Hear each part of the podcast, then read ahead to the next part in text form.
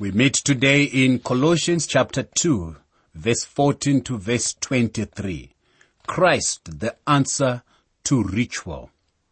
In our last study, we looked at the challenge of enticing words and philosophy. Today we are considering the challenge of legality, ritualism, and asceticism. Ritually opinionated people who try to impose their preferences on others plague the community of believers at Colossae. Paul challenged his readers to stand up for their own convictions and not to allow others to coerce them through intimidation or condemnation. His advice is similar to what he told the Christians at Rome about the matters of conscience, the disputable matters in Romans chapter 14 verse 1 to verse 23.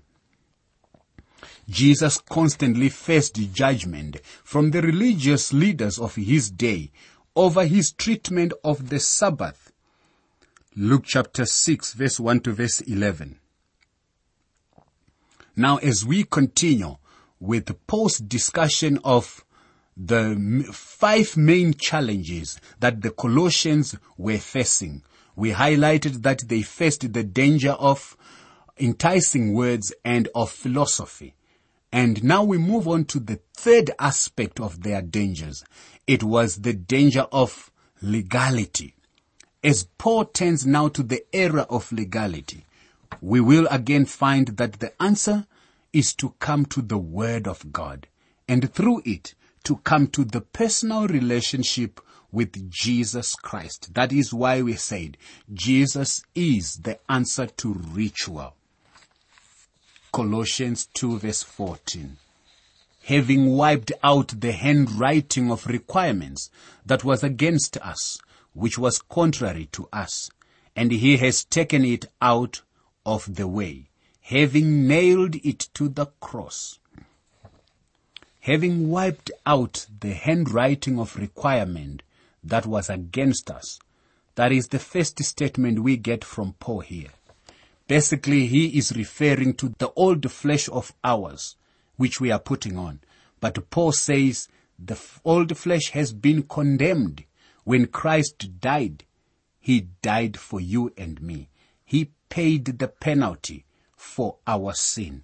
In doing so, he wiped out the handwriting of requirement that was against us. When the Lord Jesus Christ died, Pilate wrote a title and put it on the cross. It read something like this. This is Jesus of Nazareth, the King of the Jews. John 19 verse 19.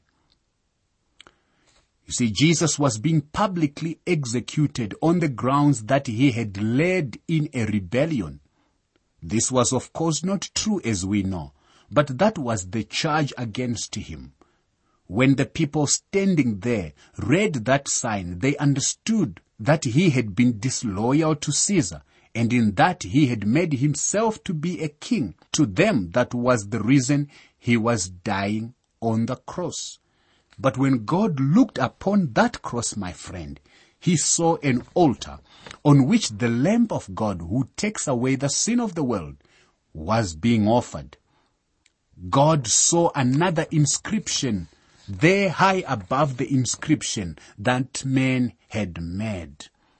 The inscription was, having wiped out the handwriting of requirements that was against us, which was contrary to us and he has taken it out of the way, having nailed it to the cross.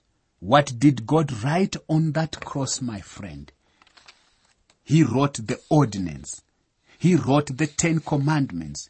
He wrote a law which I cannot keep. The ordinances which I am guilty of breaking. When Christ died there, He did not die because He broke them. He was sinless. But it was because I broke them. I am the sinner. And because you are a sinner. Actually, Romans chapter 3 tells us clearly, for all have sinned and come short of the glory of God. On that cross when Jesus was dying, it was my sin. all my failures, the handwriting that was against me was wiped out. Therefore, my friend, if God has saved you and raised you from the dead and joined you to a living Christ, why should you go back to the law that you can't keep in the first place? Actually, Paul, when he wrote to the Galatians, he said, if I rebuild what I have broken, I make myself or I prove myself to be a lawbreaker. You can't even keep the law today, my friend. In your own power, in your own strength, you can't. You see, the law was given to discipline the old nature, but now the believer is given a new nature and the law has been removed as a way of life. Actually, the law was a schoolmaster. It was pointing all of us to Christ Jesus. It was an image or a picture of the things that were to come. How many of us would say you have the picture of your loved one and your loved one is in another town? When your loved one has visited and is with you at home, you concentrate on that picture, on that photograph instead of the real person. That is unthinkable in human terms. When you stick with the law, my friend, which you have broken anyway, ignoring Christ who has come today, you are exhibiting foolishness of a man who keeps on looking, gazing at the photograph when the real person is present. Christ is here. He has wiped out every handwriting of the requirements that condemned us, that was against us. But now the believer is given a new nature and the law has been removed as a way of life. That is the good news, my friend. Amazing news of the gospel of Christ. Colossians chapter 2 verse 15. Having disarmed the principalities and powers, he made a public spectacle of them, triumphing over them in it. Now, the spiritual victory that Christ won for the child of God is of inestimable value. The metaphor of a triumphant soldier here, Roman general who strips his shoes and leads them as captives behind his chariot in his victory procession is used here to describe how God in Christ stripped from the powers of evil their control over the lives of men. Isn't that amazing to see that picture? It is Christ who disarmed the powers and the principalities, who disarmed even what the law was doing on us in condemning us. And so he came there as a general who has stripped off his enemies and he now leads them as captive behind his chariot in victory. So Christ is the real answer. We can never allow that we be held captive by rituals. Christ is the answer to ritual, my friend. Colossians chapter 2 verse 16 to verse 17.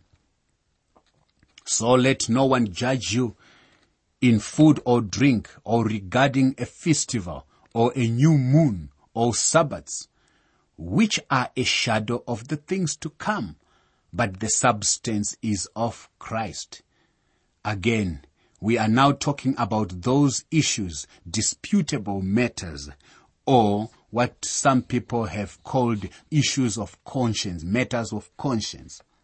You cannot sit in judgment, deciding and criticizing and condemning others in those areas. Paul is encouraging the Colossians not to be enslaved by legalism, by ritualism, by rites, or even ceremonies.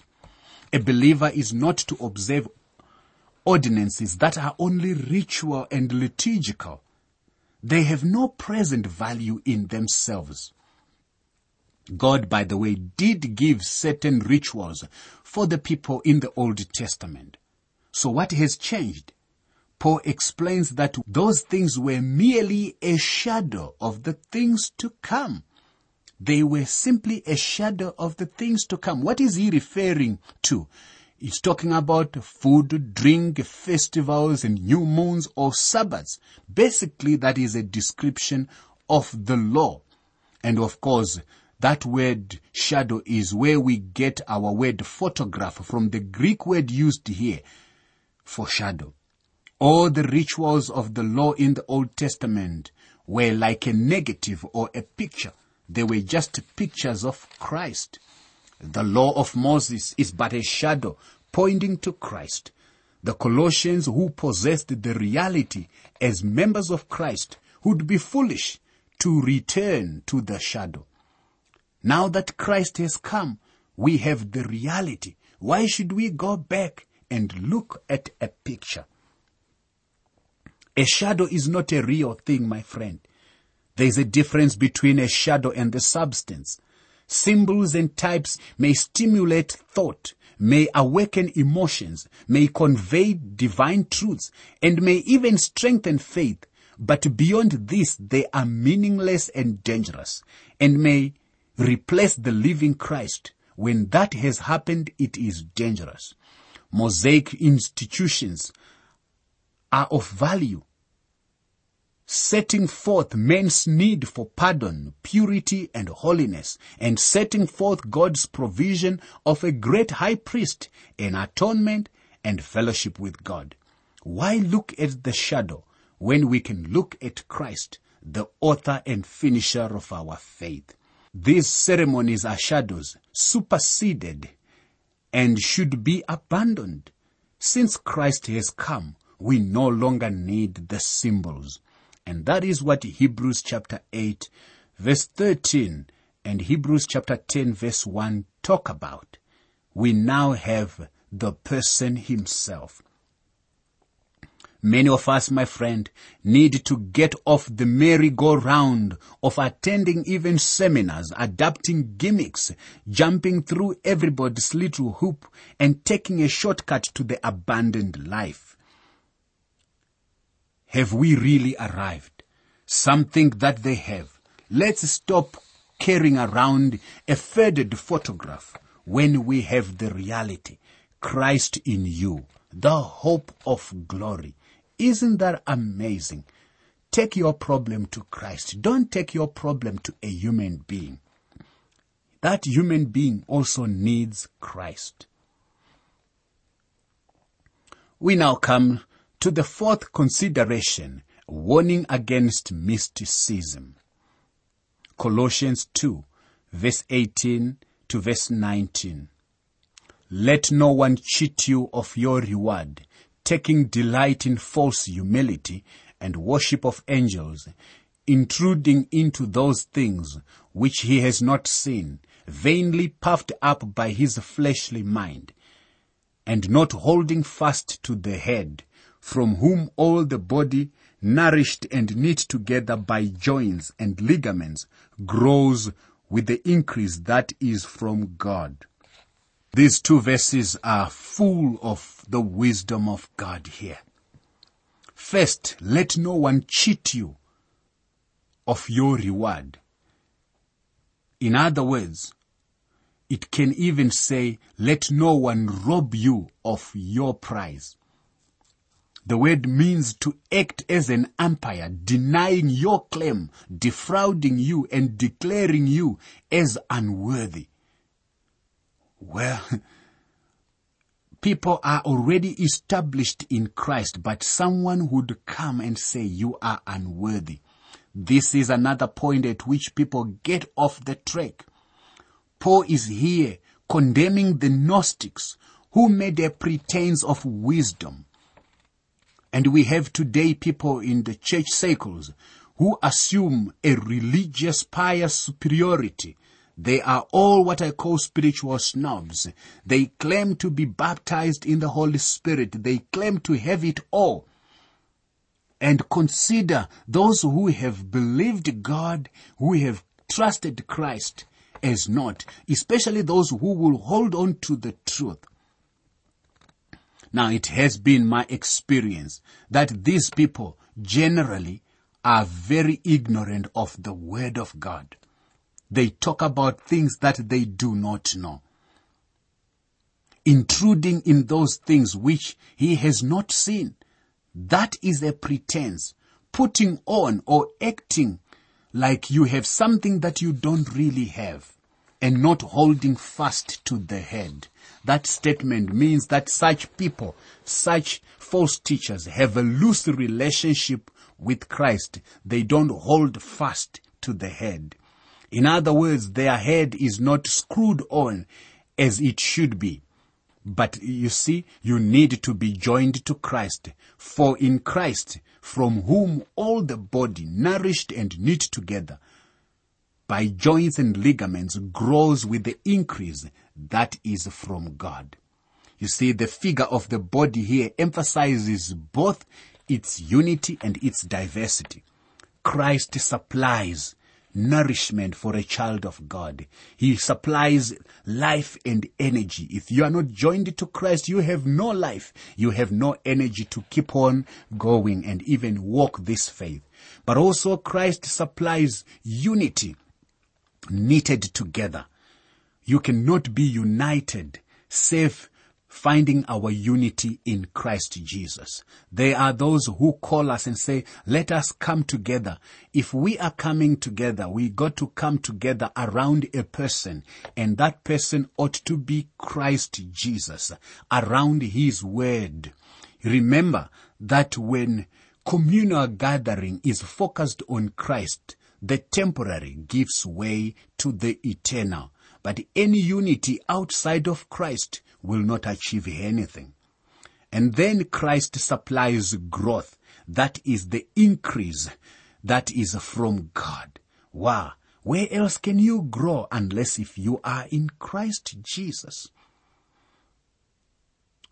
The final warning that Paul gives us is the era of asceticism. Colossians 2 verse 20 to verse 23. Therefore, if you died with Christ from the basic principles of the world, why, as though living in the world, do you subject yourself to regulations? Do not touch, do not taste, do not handle, which all concern things which perish with the using according to the commandments and doctrines of men. These things indeed have an appearance of wisdom in self-imposed religion, false humility, and neglect of the body, but are of no value against the indulgence of the flesh. This is a strong warning against withdrawing from the things that God has given as good or even withdrawing from people. And how does asceticism comes? Well, again, it comes through the basic principles of this world and this may refer to the elementary method of the legalists or the personal powers of evil. The strict legalism of the heretic expresses itself in terms of external values, external rules. Here again, when Paul says, if you die with Christ, the translation would better be since you died with Christ. In other words, since you have died with Christ, do not return to pre-cross living. Don't be trapped. And I think that this is the, the terrible problem of going back to pre-cross living. There are people who follow some passing fad in the church. It's not our dispensation. It's not our economy. We are in a new economy. And the things of the past, they have no value. By the way, things which perish with the using means that it is not of any value. My friend, that is what asceticism does. It has no value. It is no good. God wants you to rejoice in Him, a person. Christ wants you to be close to Him.